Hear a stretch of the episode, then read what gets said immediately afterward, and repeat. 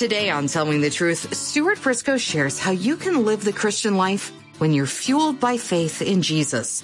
But first, when your hope is tied to God, even the most troubled times can strengthen your faith. We want to help you find strength in times of discouragement with Stuart and Jill's five message compilation, Hope for the Disheartened. We'll send it to you on CD or USB as our thanks for your gift to help reach more people through telling the truth. And if you're able to make your gift monthly, we'll also send you Jill's book of poetry, Barefoot in My Heart. Call us today at 1-800-889-5388 and request it. That's 1-800-889-5388. You can also give online at tellingthetruth.org. Now, here's Stuart Briscoe with this message, faith, hope, and clarity.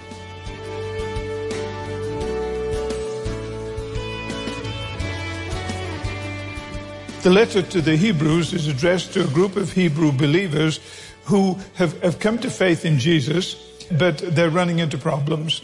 And as often happens, when we run into problems, our faith can erode and they're beginning to drift. And the person who's written this letter to them is very, very much concerned about the drift that he sees in their spiritual lives. And he is encouraging them not to drift because he can see that there are very real dangers. So he not only encourages them, he warns them as well. And what he encourages them to recognize is this, that any alternative that you accept to Christ is by definition inferior. Have you got that? Any alternative that you accept to Christ is by definition inferior.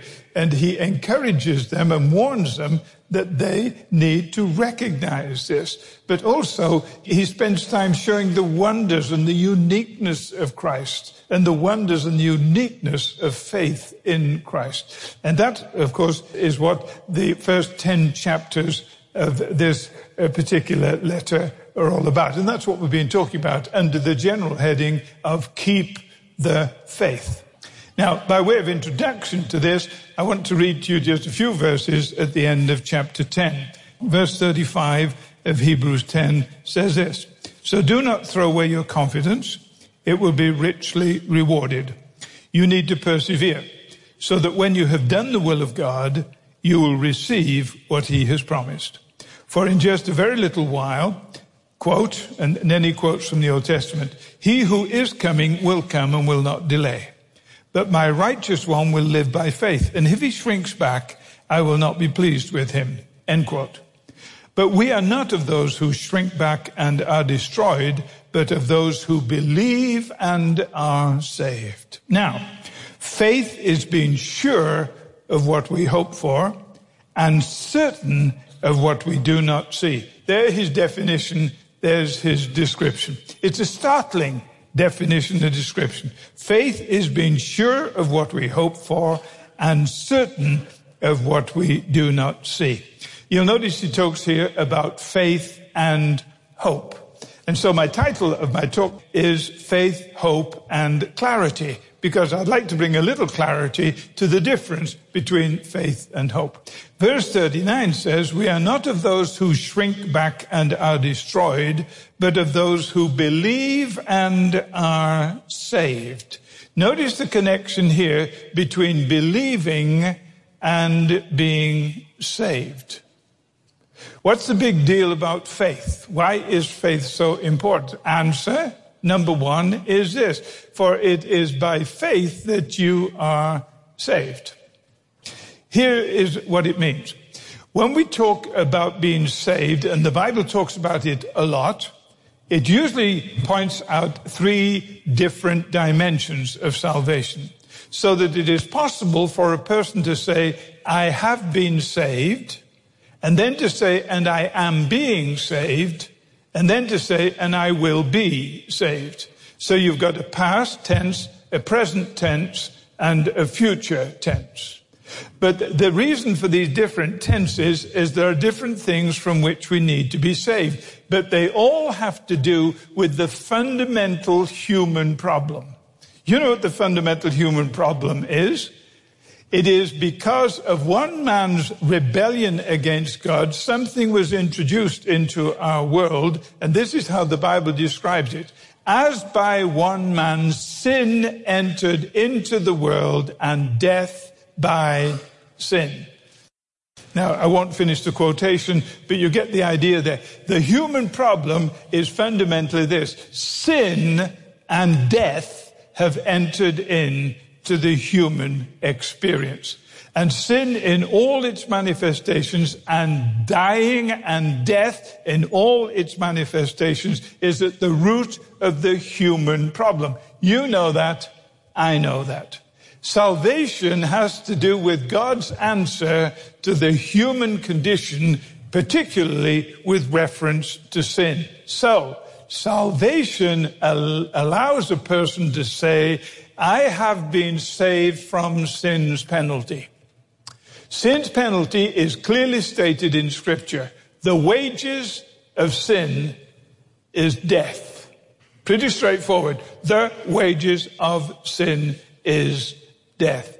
But then in remarkable contrast, the verse goes on, but the gift of God is eternal life through Jesus Christ our Lord. Now, to be saved from sin's penalty means that you come into an experience where you have the assurance that instead of facing ultimate eternal death, you are the recipient of ultimate and eternal life. Wow. What a contrast. What a difference. Now, to be able to say, I have been saved from sin's penalty says, I do not have a fearful looking forward to of eternal death. I have a keen anticipation of eternal life. I have been saved from sin's penalty. Now that leads into the future dimension. You are not going to stay here forever and forever and ever. Amen. You know that. There is a cutoff date for you and for me. For some of us sooner uh, than later. Now, that being the case, what happens then? The scriptures say this, that it is possible for you to be able to look forward to the point where you are able to say, and I will be saved from sin's presence. In other words, I have lived all my life in this corrupted, corrupting world where sin and death reign. But one day I will be taken out of it into the realm of eternal glory. And I cleanly anticipate the fact that one day I will be saved from sin's presence. You say, okay, so I'm able to look back and say, I have been saved from sin's penalty, and I look forward and I say, and I will be saved from sin's presence. What do I do in the interim? Just sit around and keep my nose clean? No. I am now called to live in an increasingly developing kind of spiritual maturity where the sin that so easily can overcome me is actually gradually and progressively overcome so that I'm able to say, I am being saved from sin's power. Sin is addictive. Sin is habit forming. Sin is self-destructive. If you are dealing with an addictive problem, if you are dealing with a negative habit forming situation, if you are dealing with self-destructive behavior, if you are dealing with relationships that are less than they ought to be, there's a very simple reason for it. It's called sin. Sin. Now, progressively, the saved person is able to say, and I am being progressively and gradually saved through the counteracting dynamic of God's presence in the risen Christ in my life. I am being progressively saved from sin's power. Salvation.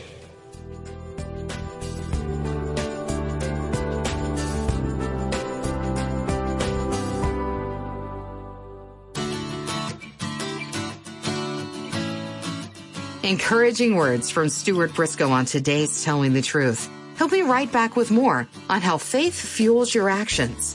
But before we dive back in, everyone experiences disappointment in life.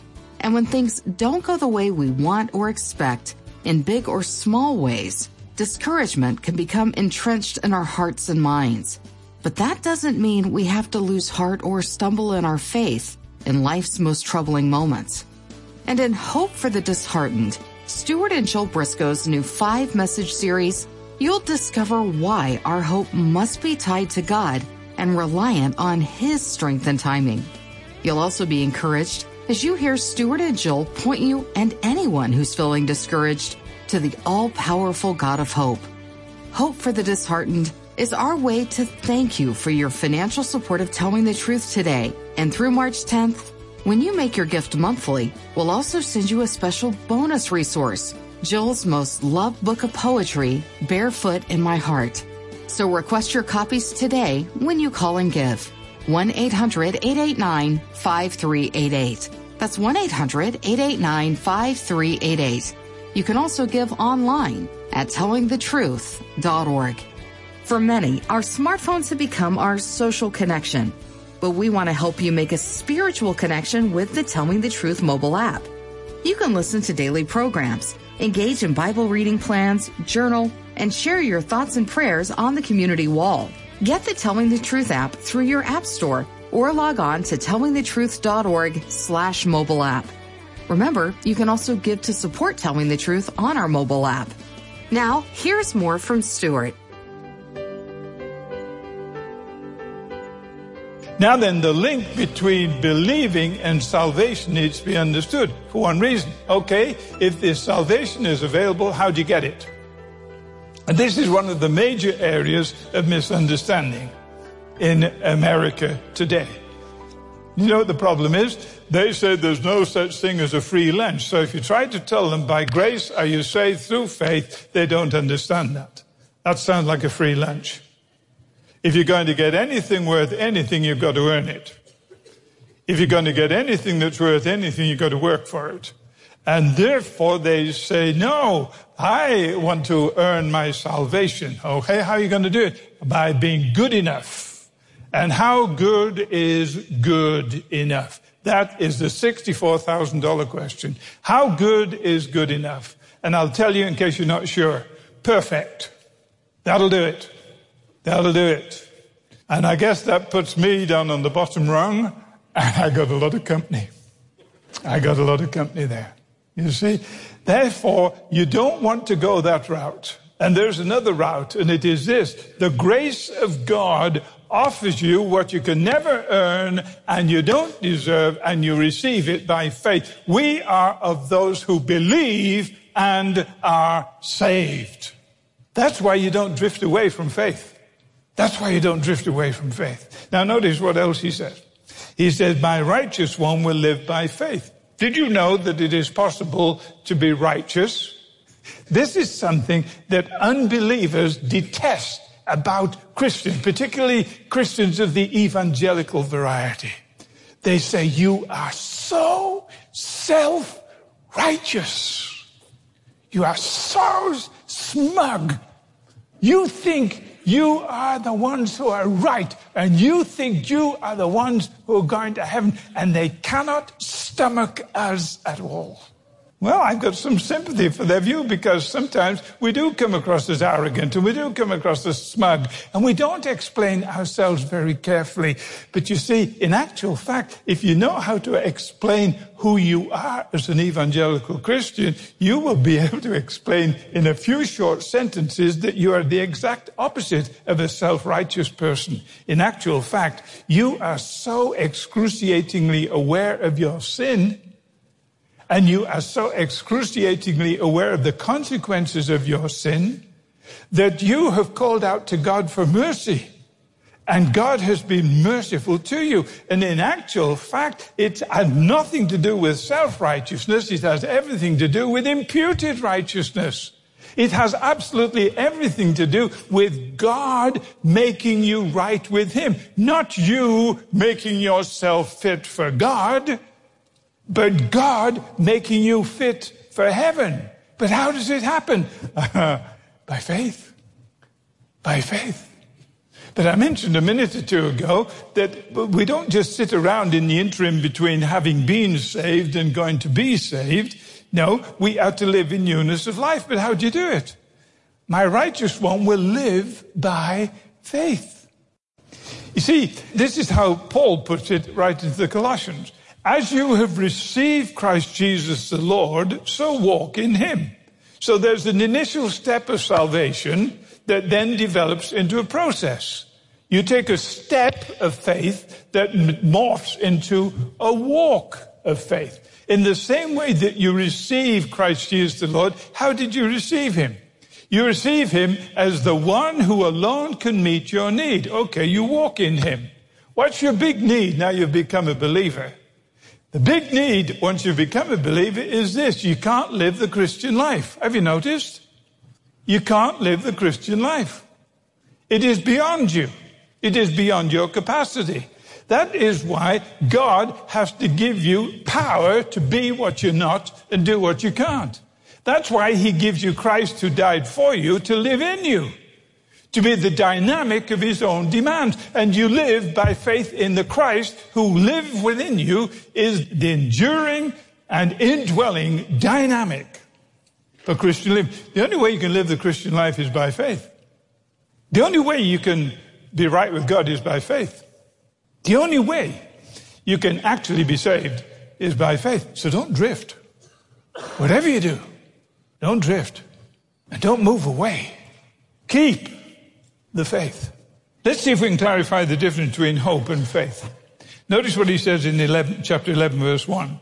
Now faith is being sure of what we hope for and certain of what we do not see. That is a mind boggling description.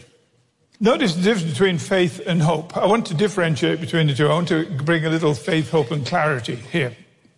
Now look what this text says. Faith is being sure of what we hope for. How in the world can you be sure of what you hope for? And there's only one answer to that. And here it is. If what you hope for is what God has promised. You can only be certain that you have what you hope for if what you hope for is what God has promised. And that's what faith is. Faith is being confident in the promises of God.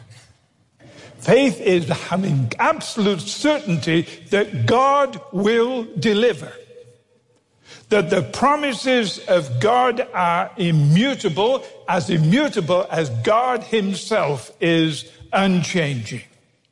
And you base your life on that. Here's an example. This is what Jesus said. God so loved the world that he gave his only son, that whoever believes in him should not perish, but have everlasting life. That's a promise twin promise. Whoever believes in him will not perish, number one, and will have eternal life. Build on it. Bank on it. Stake your life on it. And don't drift from it. That's what he's saying. That's what he's saying. Now this begins to manifest itself in all kinds of ways. Here, I'll just give you one example, then it's time to stop. Look what he says in verse 3. By faith we understand that the universe was formed at God's command, so that what is seen was not made out of what was visible. By faith we understand that the universe was formed at God's command, so that what is seen was not made out of what was visible. Faith will do that for you.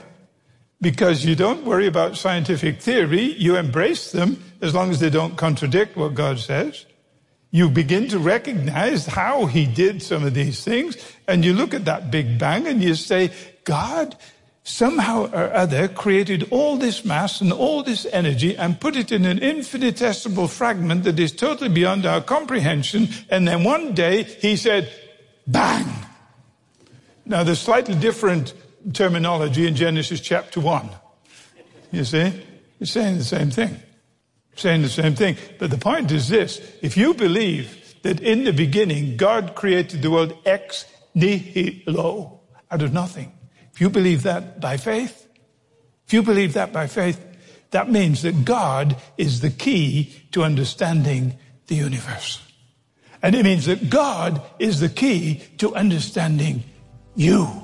And it means that God is the key to understanding everybody on God's green earth. So don't drift. Don't turn away. Keep on keeping on and keep the faith.